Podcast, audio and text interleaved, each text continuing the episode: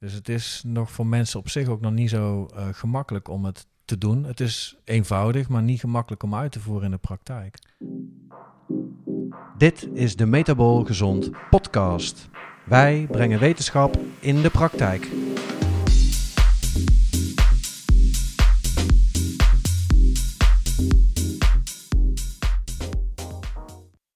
Welkom bij weer een nieuwe aflevering van de Metabol Gezond podcast, waarin wij jouw gezondheid van reactief naar proactief brengen. Volg ons op Facebook onder Metabol Gezond en op Instagram onder Metabole Reset Methode. De podcast kun je terugvinden op Spotify, SoundCloud en de Apple Podcast app, allen onder Metabol Gezond. Daarnaast kun je ons ook terugzien op YouTube, ook onder Metabol Gezond. Een goedemiddag. Goedemiddag. En welkom bij de Metabol Gezond podcast. Van harte welkom uh, alle luisteraars. We hebben even getwijfeld hè, waar we het vandaag over zouden gaan hebben. Ja, het is uh, niet zo eenvoudig om uh, na 14 podcasts met, een, met een vervolgonderwerp te komen. Waar we allebei even goed in zitten. En wat voor, wat, waarvan wij denken dat het voor de luisteraars interessant zou kunnen zijn. Ja, nou ja, op, op onze website is tegenwoordig ook een blog. Klopt. En uh, die schrijf jij. Tot nu toe. Tot nu toe. En één blog is, uh, is gewijd aan het uh, metabol syndroom. Mm -hmm. Ik denk al wel best wel lang een term die zelfs medisch wel bekendheid heeft. Absoluut. En nou ja, ons inziens niet alleen denk ik, maar wel ten grondslag ligt aan hoeveel procent misschien wel van chronische ziektebeelden in westerse niet overdraagbare stukje?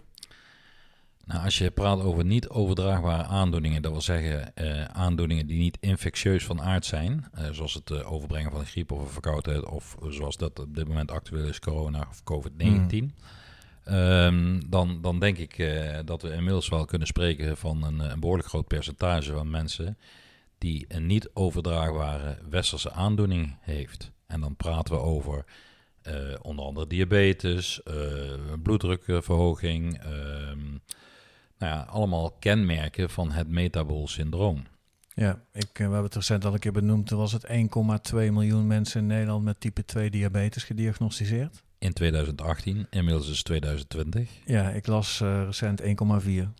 Nou, dat gaat het goed is in ieder geval de goede kant op het gaan voor... voor onze doelgroep. Juist, ja. juist. Ja. Nou, misschien moeten we even wat uitleggen over wat het metabol syndroom is. Ja. Uh, dat wordt ook wel het insulineresistentiesyndroom genoemd, of het syndroom X. Um, en het is geen ziekte, maar het is een complex van met elkaar samenhangende risicofactoren voor onder andere diabetes type 2 en hart- en vaatziekten.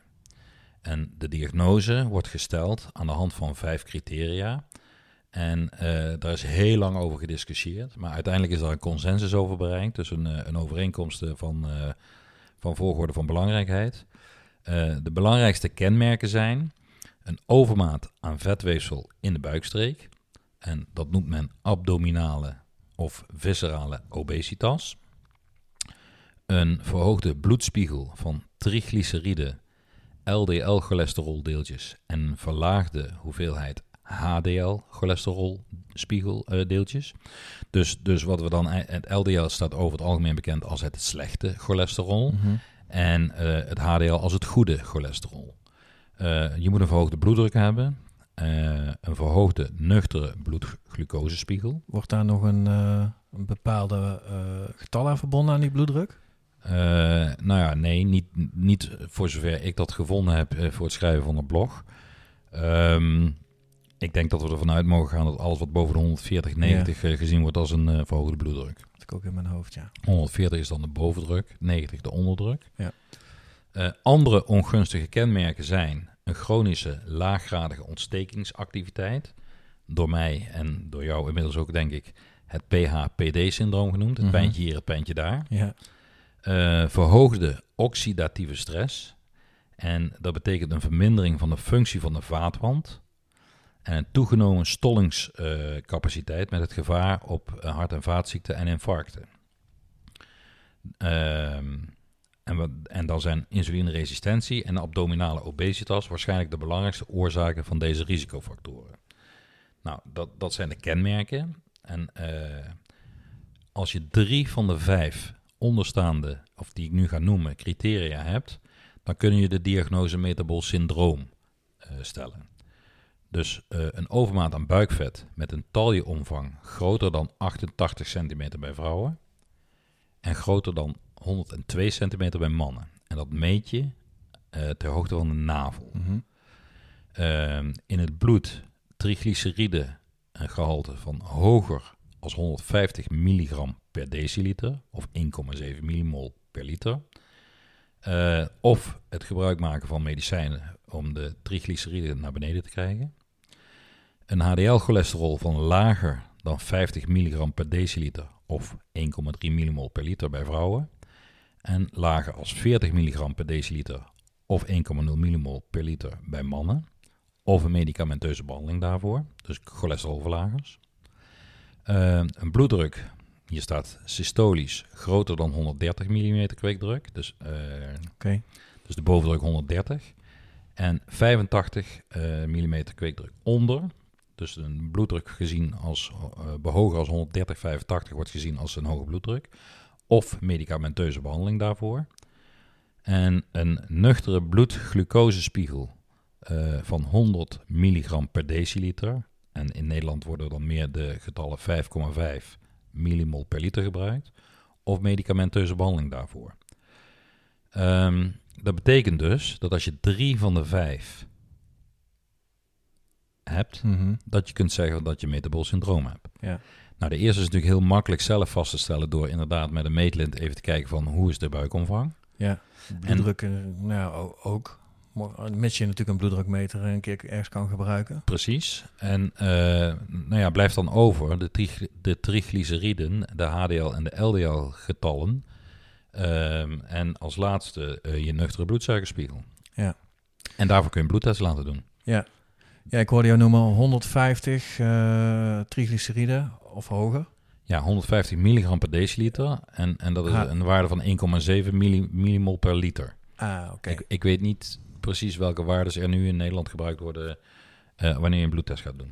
Nee, nee, ik weet alleen vanuit eh, een boek wat we allebei eh, gelezen hebben, Why We Get Sick, Mhm. dat daarin de verhouding tussen de triglyceride en de HDL gepakt wordt om een graadmeter te zijn of er een laaggradige ontstekingsactiviteit Ja, ik, mogelijk aanwezig is. ik heb begrepen dat, dat je dat zelfs kan gebruiken als, dus die waarde, die moet kleiner zijn als, Als je, ja, als, je ze door elkaar deelt, triglyceride gedeeld door HDL, ja, eh, en hij is 2 of hoger, dan is, is er zeg maar indicatie voor dat het niet oké is. ja dan, maar dan praat je dus ook echt over metabol syndroom. Dan praat je in ieder geval over insulineresistentie. Ja, want als ik die getallen die je net noemde hoorde, dan zijn ze wel in de gelijke eh, maat uitgedrukt. Ja. Eh, maar als je ze hier door elkaar deelt, kom je op 3. Dus daar zit nog iets tussen. Is Twee wel- ja. En, en 3. Dus deze criteria zijn wat strenger dan bijvoorbeeld al voor insulineresistentie aanwezigheid. Ja, en de insulineresistentie eh, kunnen we natuurlijk meten door één, je nuchtere bloedsuikerspiegel te meten. Dat wordt over het algemeen ook heel veel gedaan. En twee, door te meten wat je insulinewaardes nuchter zijn. Want voordat je inderdaad in het traject komt van eh, bijvoorbeeld eh, je moet je bloedsuikerspiegel verlagen, want die is te hoog, is het al heel vaak zo, en dat kan al jarenlang aan de, hang- aan de gang zijn, dat je insuline nuchter al verhoogd is. Ja. En een verhoogd insuline nuchter betekent dat je veel meer insuline nodig hebt dan gemiddeld om je bloedsuikerspiegel op peil te houden. Ja, Dus dat is al een indicatie. En dat, dat kun je meten via een HOMA insulineresistentiecheck. ja. Terwijl de mensen dan even voor eh, die, die in de praktijk komen, Mhm. Die geven natuurlijk eh, aan van ja, mijn bloedsuiker is goed, want die wordt regelmatig gemeten, maar die wordt dus nog in toom gehouden Ja, door een grotere hoeveelheid insuline dan eigenlijk de bedoeling is. precies. Ehm, en daar kan zomaar een periode van 10 jaar overheen gaan voordat die insuline misschien dermate hoog wordt dat de bloedsuiker niet meer onder controle gehouden kan worden. Ja, en dan heb je de diagnose diabetes type 2. Want dan heb je nuchter in één keer een waarde die boven die 5,5 ligt. Precies. En, en eh, dan krijg je dus de diagnose eh, diabetes type 2. En er is al heel veel onderzoek gedaan waaruit gewoon blijkt dat met een verandering van je voedingspatroon dat gewoon omkeerbaar is. Ja. Ehm, ik heb nog, nog wat getallen. Eh, mensen met een metabol syndroom hebben twee keer zoveel kans om in de komende vijf tot tien jaar hart- en of vaatziekten te ontwikkelen. En die hebben een vijf keer zo grote kans om diabetes type 2 te krijgen vergeleken met gezonde mensen. Mhm. Eh, er is een analyse gedaan van de West of Scotland Study. En daaruit blijkt zelfs dat mannen die aan vier of vijf criteria voldoen, 25 keer zoveel kans hebben op diabetes. En vier keer zoveel kans op een cardiovasculaire aandoening vergeleken met controlegroepen. Dat betekent dat je kans op diabetes dus 25 keer groter is. Of dat de kans op hart- en vaatziekten, een hartinfarct of een hartaanval, eh, zelfs met vier, een factor 4 eh, groter Mhm. is. Ehm, uit een onderzoek uit 2011 komt naar voren dat mensen met een metabol syndroom meer psychische, lichamelijke en psychosociale problemen hebben en een lagere gezondheid gerelateerde kwaliteit van leven ervaren dan mensen zonder metabol syndroom.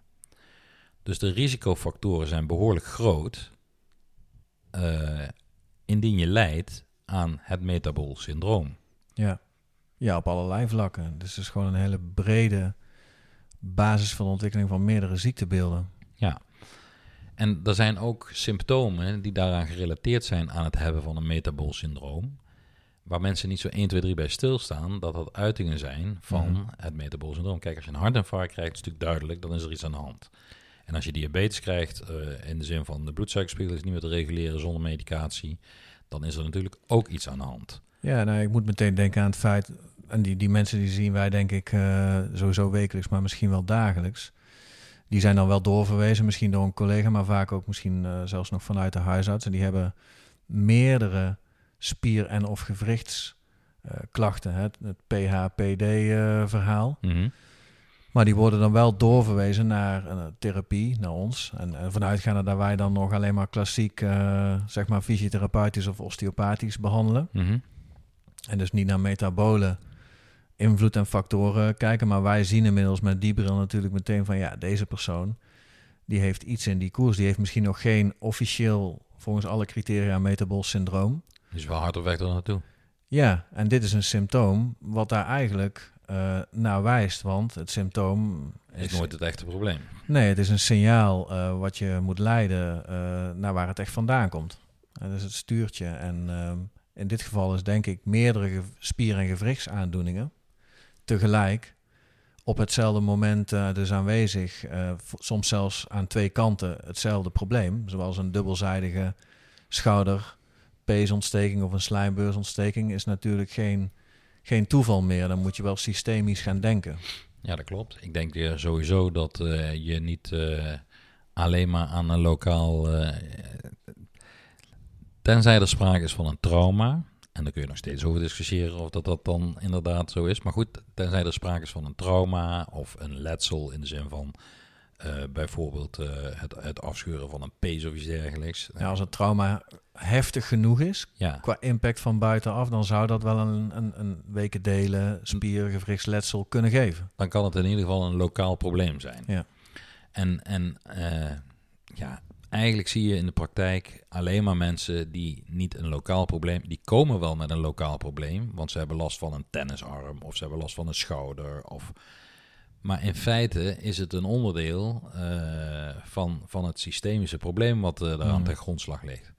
Dat maakt het ook gelijk enorm moeilijk om dat te behandelen, omdat heel veel mensen zoiets hebben, ja, eh, oké, ik snap wat je zegt, maar ik kom van mijn schouderklacht. Mhm. En, en hoezo moet ik nu gaan vasten? En, en dat is een hele grote stap die mensen in de praktijk dagelijks eh, ja, ja, te horen krijgen eigenlijk van, van ons allebei, denk ik. Ja. En eh, het, is, het is mensen niet altijd even duidelijk eh, hoe dat, dat dan met elkaar gerelateerd is. Nee, dat, dat kun je natuurlijk, dat leggen wij uit. Maar ik had van de week nog iemand die met zo'n beeld komt.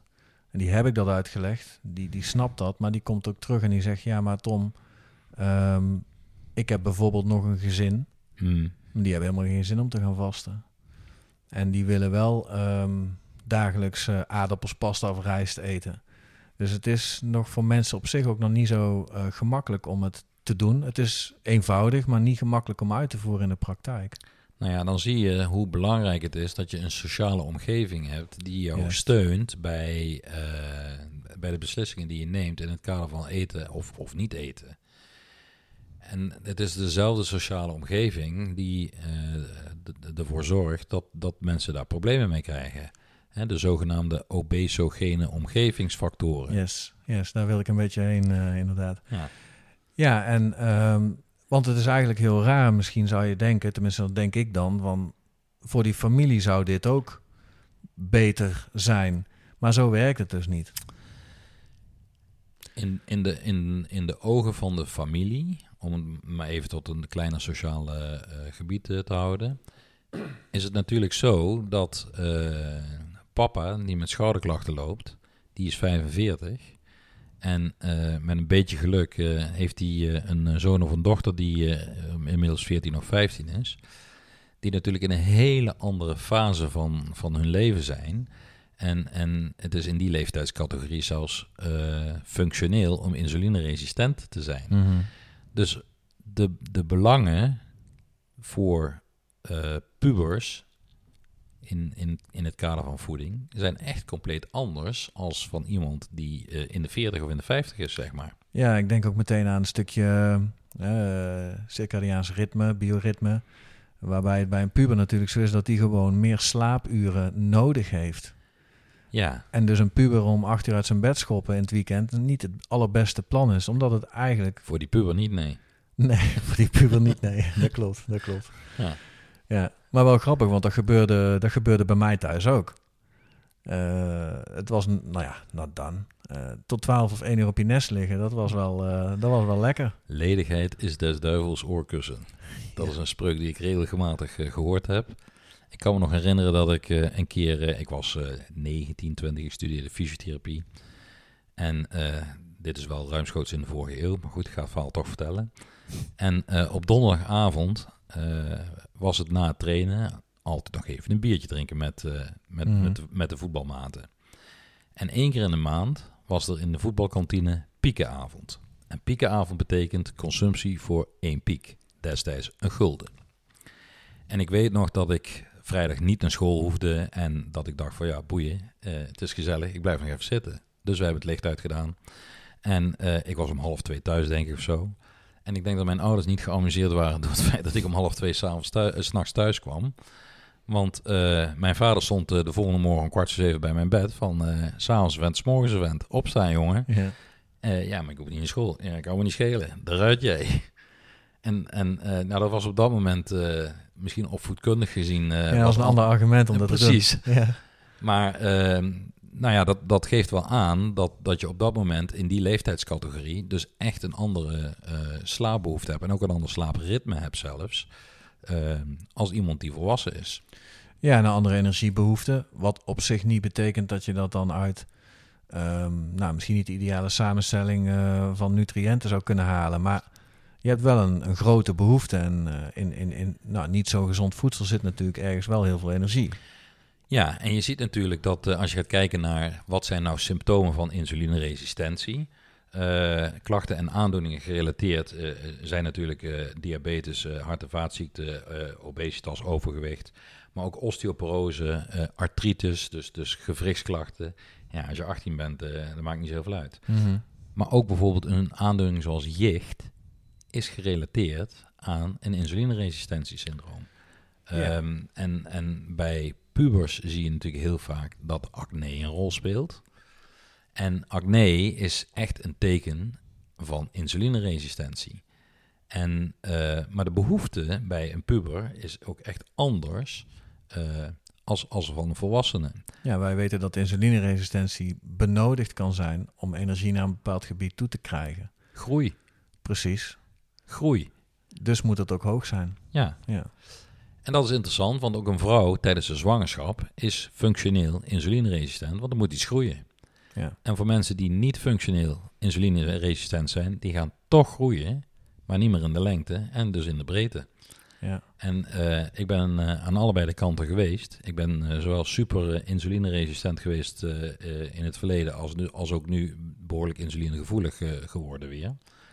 En ehm, als ik nu kijk naar mijn leven, het maakt niet uit eh, wat voor een dag ik heb gehad, maar ik lig tien uur, half elf, lig ik in bed. Maar ik ben ook tussen zes en half zeven wakker. Ja. Ik heb geen wekker nodig. Nou, dat was als puber ondenkbaar, want ik werkte als puber eh, eh, in een cafetaria en dan werkte ik op de zaterdag, moest ik om half elf beginnen en moest de wekker zetten. Ja. Want anders versliep ik me.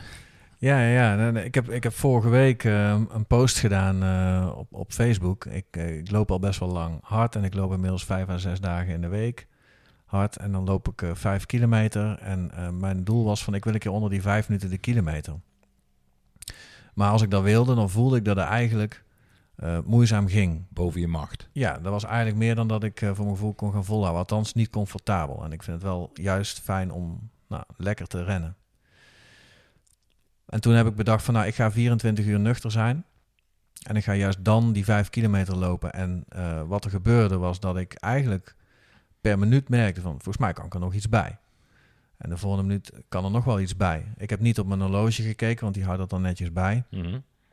Maar de laatste twee minuten waren, eh, ik meen uit mijn hoofd, iets in 4, 4,50 en ik geloof 4,2 of 43 minuut, de kilometer. In ieder geval ruim onder de vijf minuten. Ja, en ik had het idee dat ik eh, tempo zelfs nog wel iets omhoog had kunnen schroeven. Nou, dat, dat, geeft, dat, dat, dat had ik me niet in kunnen denken dat ik dat eh, eh, op een andere manier... Vroeger had ik dat zeker niet gekund. Het heeft ook weer te maken met een stukje insulinegevoeligheid. Dus wacht even, nog even een resume. Ja. Je had 24 uur niet gegeten. mhm. Toch had je de energie om harder te gaan als voorheen. Ja, dan als ik korter niet gegeten had of zelfs andersom misschien nadat ik had gegeten was gaan sporten. Nou ja, dat heeft natuurlijk met energieverdeling te maken. En Mm. daar hebben we het al in eerdere podcasts over gehad. We hebben, ik dacht in de podcast nummer 2 en nummer 4 hebben we het eh, over de, de energieverdeling gesproken. Eh, ook in ons programma de metabole reset methode. Die natuurlijk ontwikkeld is om het metabol syndroom terug te draaien. Mhm. Ehm, is, is, eh, is daar een heel stuk aan gewijd. Ja. En ehm, nou ja, het blijkt ook gewoon dat eh, de hoeveelheid en de frequentie van voeding die we tot ons nemen, gemiddeld gezien leidt tot een stijging van je insuline. Mhm, Precies. En als jij eh, de hele dag loopt te grazen, eh, zoals dat dan heet, Ja. dan, dan is jouw insuline gedurende een groot deel van die dag verhoogd. Insuline is je opslaghormoon. Mhm. En eh, dat betekent dat je in een opslagmodus staat en niet in een verbrandingsmodus.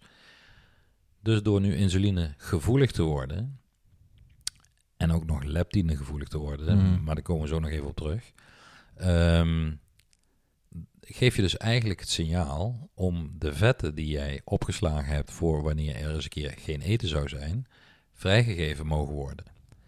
En dat betekent dat je op vetverbranding sneller bent gaan lopen als op koolhydraat- of glucoseverbranding. Yes. En die 24 uur volhouden, zonder moeite, dat is leptine afhankelijk. Ja. Ja. Kun je uitleggen hoe dat dan werkt? Nou, misschien moeten we beginnen bij het feit, even kort nog resume of zo, hoe dat dan, eh, waar dat gemaakt was en hoe het komt dat je er misschien meer van maakte. Of course. Nou, ik leg het altijd zo uit, ook aan mijn mensen, als je eh, eet, dan, dan sla je op wat je, wat je eet. Je bloedglucose gaat omhoog, je slaat dat op en eh, spieren en lever zullen eerst gevuld worden. Om een, eh, om een eerste wegzetten te doen van de voorraad. En dat doet ze in de vorm van glycogeen. Yes, en ehm, vervolgens wordt het vetweefsel aangesproken om, om op te gaan slaan. Dus het echte excess wat je nog dan meer inneemt dan dat je weg kan zetten in lever en spieren, wordt weggezet in, in vetweefsel. Mhm. In de vorm van glycerol. Of mag je dat niet zo zeggen? Nee, in de vorm van vrije vetzuren. En eh, insuline eh, laat ook de vetcel gewoon eh, glucose opnemen en transformeren naar vrije vetzuren. Nou, die, En als die vrije vetzuren worden afgebroken, dan, dan krijg je glycerol. glycerol. Ja. Juist, oké. Ja. Nou, en, en als die vetcellen zich vullen, dan, dan, dan, dan groeien ze. Er zijn nog verschillende typen eh, personen. De een heeft een vetcel die kan eindeloos blijven groeien. De ander gaat meer vetcellen aanmaken die zich weer ook tot een bepaalde grootte vullen. Maar feit is wel dat hoe voller de vetcellen komen, dan starten ze steeds wat meer leptine-productie. en die leptine-productie die gaat naar je brein toe en die geeft daar een signaal af die eigenlijk zegt van oké, nu is er genoeg energie op voorraad. Ehm, en, en het hongergevoel hoort dan te verdwijnen. Dat klopt. Ehm, Maar als je nu, zoals we eerder hebben uitgelegd, van hormonen een bepaalde hoeveelheid begint te maken, die veel te groot wordt, uh, oftewel je vetcellen groeien uh, te hard, dan ga je een resistentie krijgen. Dus dezelfde hoeveelheid van het hormoon geeft een minder groot effect. En dus gaat ook dat gevoel van verzadiging richting je brein uh, afnemen als je steeds maar meer vetcelgroei blijft induceren. En ga je op een gegeven moment juist, terwijl je steeds dikker wordt, een hongergevoel krijgen. Ja, en dat maakt dat uh, het aloude adagium van ja, je moet gewoon minder eten en je moet meer bewegen, uh, dat is niet het hele verhaal. Nee. Want naast eten Ehm, heeft, heeft voeding dus ook een signaalfunctie, blijkt hieruit. Want als je nu 100 calorieën koolhydraten eet, dan heeft dat een andere impact op jouw metabool systeem als wanneer je 100 calorieën aan vetten eet. Um, want vet heeft een andere signaalfunctie als koolhydraten. Ja. En dus ook een ander gevolg voor je leptineproductie. Ja, dat, ik, ik denk dat, uh, dat, dat als we te veel energie eten. Uh, dat we dan een overmaat creëren waardoor we glycogeen en vet gaan opslaan. Ja, je en misschien dan een hoogcalorische maaltijd. Correct. En, en misschien, nou ja, niet eens calorieën. Misschien, misschien. Waaruit ze bestaan. Net zo relevant of misschien nog relevanter. Ik denk zelfs relevanter. Want ik denk dat, dat als je een voeding, een maaltijd samenstelt met voldoende goede vetten en voldoende eiwitten, en dat aanvult met koolhydraten, dat het verzadigingsgevoel veel langer aanwezig blijft. En dat heeft met de fluctuatie van je bloedsuikerspiegel te maken. Want als die omhoog gaat na het eten, die moet natuurlijk ook weer naar beneden komen. En hoe rijker je maaltijd is aan koolhydraten en enkelvoudige suikers, en dan hebben we het dus over. En, en dus iedere vorm van zetmeel is dus mm. een koolhydratenvorm. Uh, pasta, aardappels, rijst. Uh, dat zijn allemaal vormen van zetmeel. En um, betekent meer insuline er tegenover. Nou ja, dat betekent dat je bloedsuikerspiegel dus sneller omhoog gaat als dat je misschien zou willen. Dat heeft te maken met de glycemische index, om er nog maar eens een woord in te gooien. En um, hoe lager de glycemische index van jouw maaltijd, hoe meer verzadiging en hoe minder snel je weer terug honger krijgt. Ja, die glycemische index is een getal. Als mensen dat uh, interessant vinden, kunnen ze dat eens googlen. Dat is een getal wat iets zegt over uh, in, in, in welke sterkte een product de bloedsuikerspiegel doet stijgen. Precies. Hoe, hoe, hoger het getal, hoe meer impact op de bloedsuikerspiegel. En dus hoe meer impact op je insulinespiegel. Ja. En dat betekent dus als je een lage glycemische uh, maaltijd eet, dat je bloedsuikerspiegel niet zo ver omhoog gaat. Maar dan valt die ook niet zo makkelijk uh, helemaal naar beneden, waardoor je weer terug honger krijgt. Iedereen weet dat als je vanavond spaghetti eet mm. en uh, je hebt daar uh, een lekkere saus bij gemaakt en je, daar zit wat gehakt in, dat je na twee uur denkt van, hmm, ik lust weer iets. Ja. Terwijl als jij in plaats van gewone spaghetti courgette snijdt, dat dat verzadigingsgevoel veel langer blijft bestaan. Ja, maar het is natuurlijk ook de minder insuline er tegenover. Ja. Uh, induceert ook minder leptine. Ja. En, want minder groei van vetcellen. Ja, dus dat heeft ook weer impact op het gevoel van verzadiging. Aan de ene kant klopt dat. Aan de andere kant is het zo dat als jij uh, gedurende jarenlang glycemisch rijke maaltijden hebt gegeten en jouw insuline is hoger als dat het gemiddeld is, en jouw opslag is groter dan je zou willen. Mhm. En door de grote opslag maak je meer leptine als dat je eigenlijk uh, zou hoeven te maken. Maar door de hoeveelheid leptine is je, zijn je hersenen doof geworden voor het signaal van leptine. Ja. Blijf je in een visueuze cirkel zitten.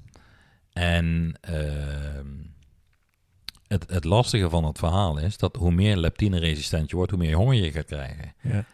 En, en, en uh, nou ja, dan kan je zeggen van ja, dan moet je op dieet. Dat kan. Want iedere vorm van calorisch tekort werkt afvallen in de hand. Mm Alleen als jij een man bent en je zou het op 2, 3, 2400 kilocalorieën per dag moeten doen. En je gaat op een dieet van 1600 kilocalorieën. En dan komen er iedere dag 800 tekort.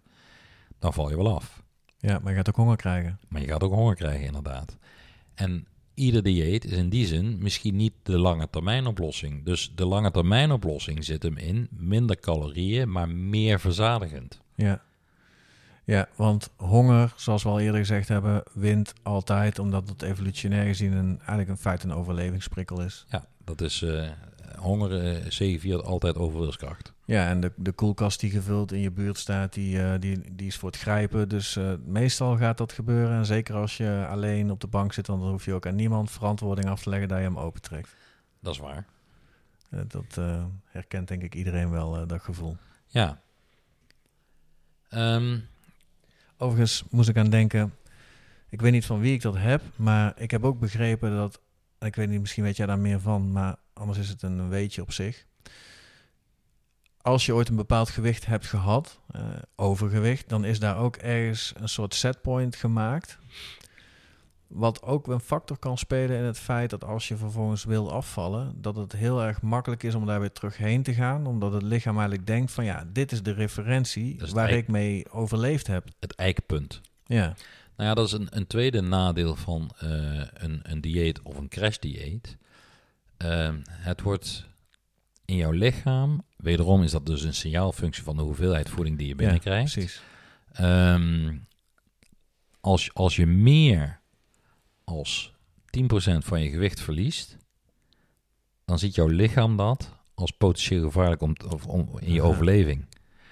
En dat betekent dat er dan allerlei eh, regelmechanismes in gang worden gezet, waardoor jouw lichaam op een spaarstand gaat. Dat is de beroemde spaarstand van mensen. Mm, En die, die spaarstand, dat, dat is dan in feite het gevolg van het feit dat het snel gaat. En, en niet Ja. dat het niet gaat, maar dat het te snel gaat. En dan zeg je lichaam, wow, wacht even, dat, dat is te veel. Dat is, nu wordt het gevaarlijk. Dus blijf je binnen die marge van die zeg 10% binnen een bepaalde tijd, dan gaat je lichaam het niet als een gevaar zien. Nee. En eh, ik, ik denk dat, eh, dat dat bij heel veel mensen bekend is als het zogenaamde plateau in, Mhm. het, in het afvallen. En, en het is heel erg lastig om, om daar doorheen te komen, tenzij je je lichaam de juiste informatie geeft eh, vanuit de voeding die je eet. Dus wederom het juiste signaal. Ja, en, en dus eh, betekent dat dat de samenstelling van die maaltijden die je dan wel eet, op een dusdanig energieniveau moeten zijn, dat jouw lichaam in de gaten krijgt van, oh oké, er komt genoeg energie binnen. Mhm. En eh, ik kan dus mijn vetten gebruiken eh, als, res als reservebrandstof. Ja. Ja. En eh, nou ja, ik denk dat we dat heel veel in de praktijk horen. Van mensen die. Ik, ik had gisteren nog iemand eh, in mijn praktijk. En eh, die, die vertelde van, ja, dat ze dan nu eigenlijk dan toch wel eens aan de gang moest met het gaan afvallen. En toen vroeg ik, en hoe ga je dat doen? Ja, gewoon minder eten, meer bewegen. Ja, En ik zei, en hoe lang plan je om dat vol te houden? En, en de vraag is eigenlijk, heb je dat al eens eerder gedaan? En dan moet het antwoord natuurlijk ja zijn. Mhm. En hoe ging dat? Dat ging uitstekend. En toen stopte je met minder calorieën eten. En wat gebeurde er toen? Ja, toen kwam ik weer bij. Mhm. Dus de oplossing ligt nooit in het tellen van de calorieën die je eet. Dat is eigenlijk de boodschap die, je- die je daarmee eh, wilt, eh, wilt geven. ja. Maar dat is wel een oud dogmatisch dingetje wat gewoon keihard in, eh, erin zit. Zeker ook bij heel veel mensen die over voeding adviseren. Nou ja, dat klopt inderdaad. En eh, de diëtist gaat over het algemeen vertellen dat eh, je volgens de schijf van vijf moet eten. Mhm. En eh, dat het gezond is om de hoeveelheid calorieën over de dag te verdelen. En dat je dus inderdaad minder calorieën moet binnenkrijgen als dat je verbrandt. Ja. Of dan dat je verbrandt. Ja, en ergens heeft dat iets logisch, maar als je weet hoe het werkt, dan snap je dat dit eigenlijk niet de manier is. Of Voor een aantal doelstellingen in ieder geval niet. Nou, ik denk dat, eh, dat zeg je goed, het, het gaat om de, de- om de doelstelling. Als je enige doelstelling is om gewicht kwijt te raken, Mhm. dan kan dat werken. Ja, Alleen, je moet het wel blijven doen. ja. En de vraag is, houd je dat vol? Dus als je doelstelling is om blijvend gewicht kwijt te raken, kun je beter wat anders doen. Nou ja, goed. Ik denk dat je beter je leefstijl kunt aanpassen. En dat je eh, beter. eh, nou ja, ik heb het zelf gedaan. Ik bedoel, ik ben, ik ben in de afgelopen vijf jaar, denk ik, 25 kilo afgevallen. Mhm. En eh, dat heb ik niet gedaan door mijn calorieën te tellen en meer te gaan bewegen. Ja, ik ben meer gaan bewegen. En dat is op zich natuurlijk altijd een pluspunt. Ehm, maar ik ben ook gaan bewegen op andere tijden als voorheen. En ik ben gaan bewegen in de tijd dat ik nog niet gegeten had. Dat ik dus 12, 13, 14, 15, 16 uur lang nog niet gegeten had. Ja. Waardoor de voorraad glycogeen eh, en glucose op was. En mijn lichaam noodgedwongen, want er was geen andere energiebron, mijn vet moest gaan gebruiken als brandstof. Ja, en geen vraag begon te geven naar eh, externe brandstof. Nou, in het begin heb ik die Hmm. vraag wel degelijk gehad. Eh, ik kan me nog herinneren dat eh, toen ik begon met intermittent vasten, dat ik, eh, dat ik, dat ik echt eh, 10, 12, 13 uur nuchter was geweest. En dat ik dan nuchter ging bewegen. En dan moet je je niet heel veel voor voorstellen, want het is gewoon een wandelingetje. En, en dat ik, nou ja, ik liet, ik liet de hond uit en, en ik liep bij ons in het park. En ik wist dat dit een signaal was van mijn hersenen Mhm. er is geen brandstof meer. Dat heet met een mooi woord neuroglycopenie. De afwezigheid van glucose als brandstof eh, voor je zenuwweefsel. Ik was duizelig, ik zag dubbel en ik wist dat dat ermee samenhing. Maar als ik niet beter had geweten, had ik ook kunnen denken van... joh, eh, ik word hier hartstikke duizelig, ik krijg hier een, eh, een hersenbloeding of zo. Ja, ja. En dat is voor heel veel mensen het punt waarop mensen zeggen van... nee, ik moet iets eten, want Ja. anders word ik duizelig. Maar dat is nou juist een symptoom van een ontregelde bloedsuikerspiegelregulatie. ja, en juist het moment om het niet te doen. Althans, als je het wil overkomen. Precies, want eh, na een week of eh, vier, vijf eh, had ik daar helemaal geen problemen mee. Want dat is ook het punt dat jouw lichaam zegt... oké, er is geen glucose, Mhm. er is geen glycogeen... eh, maar er is wel vet. Laat ik dat vet gaan verbranden. Als energiebron. Ja. En het grappige is dat als je altijd van buitenaf energie toevoert op bepaalde momenten... er dus nooit noodzaak is om die energiebron aan te boren. Mhm. Sterker nog, als jij zes keer per dag inderdaad iets eet en een kop koffie met eh, een schepje suiker en, en melk erin, daar zijn al calorieën. Mhm. Eh, maar als je dat dus meerdere malen per dag doet, als eh, buiten de drie maaltijden, twee tot drie maaltijden om die je zou moeten eten, dan heb je dus ook continu dat je insuline omhoog gaat en weer naar beneden gaat. En weer omhoog gaat en weer naar beneden gaat. En het continu omhoog en naar beneden gaan van je insuline zorgt er ook voor dat als die insuline hoog is, je in de opslagmodus zit en Mhm. niet in de verbrandingsmodus. Maar als je begrijpt hoe het werkt, kun je het pas veranderen. Yes. Ik denk eh, dat Zijn- dat een mooie zin was om af te sluiten. We zijn er alweer. Nou ja, ik moet De nog een quote van de week, hè? Ja, ja, ja. De uitsmijter die gaan we zeker doen. Ehm, nou ja, op basis van het laatste wat ik zei, Johan Cruijff heeft daar ooit iets over gezegd. Je ziet het pas als je het door hebt. ja. Dat lijkt me een goede quote. ja, dat lijkt me ook. Een hoop logica. Ja, Mooi. Ehm, wij gaan eh, jullie weer eh, spreken over eh, twee weken.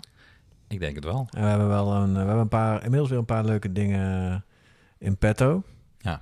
Eh, we gaan in Een paar geval- gasten. Een paar gasten. Ja, Ja. we gaan eh, praten met, eh, ik ben zijn achternaam kwijt, maar met Bart. Bart van Wanrooy van mijnlabtest.nl. Ja, die wij ook, ehm, nou, wij gaan zijn product ook gebruiken in ons programma om het metabolisme in kaart te brengen van mensen.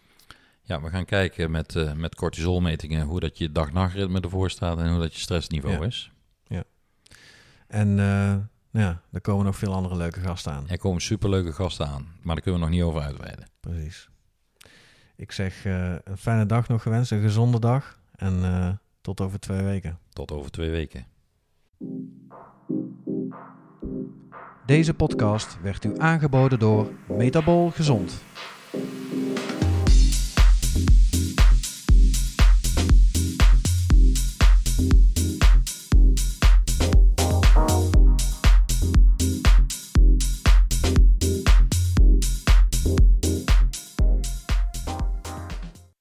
Informatie in deze podcast is niet bedoeld als vervanging van diensten of informatie van getrainde medische professionals en of zorgverlenende instanties, zoals huisartsen, medisch specialisten, spoedeisende hulpverlening en acute geestelijke gezondheidszorg.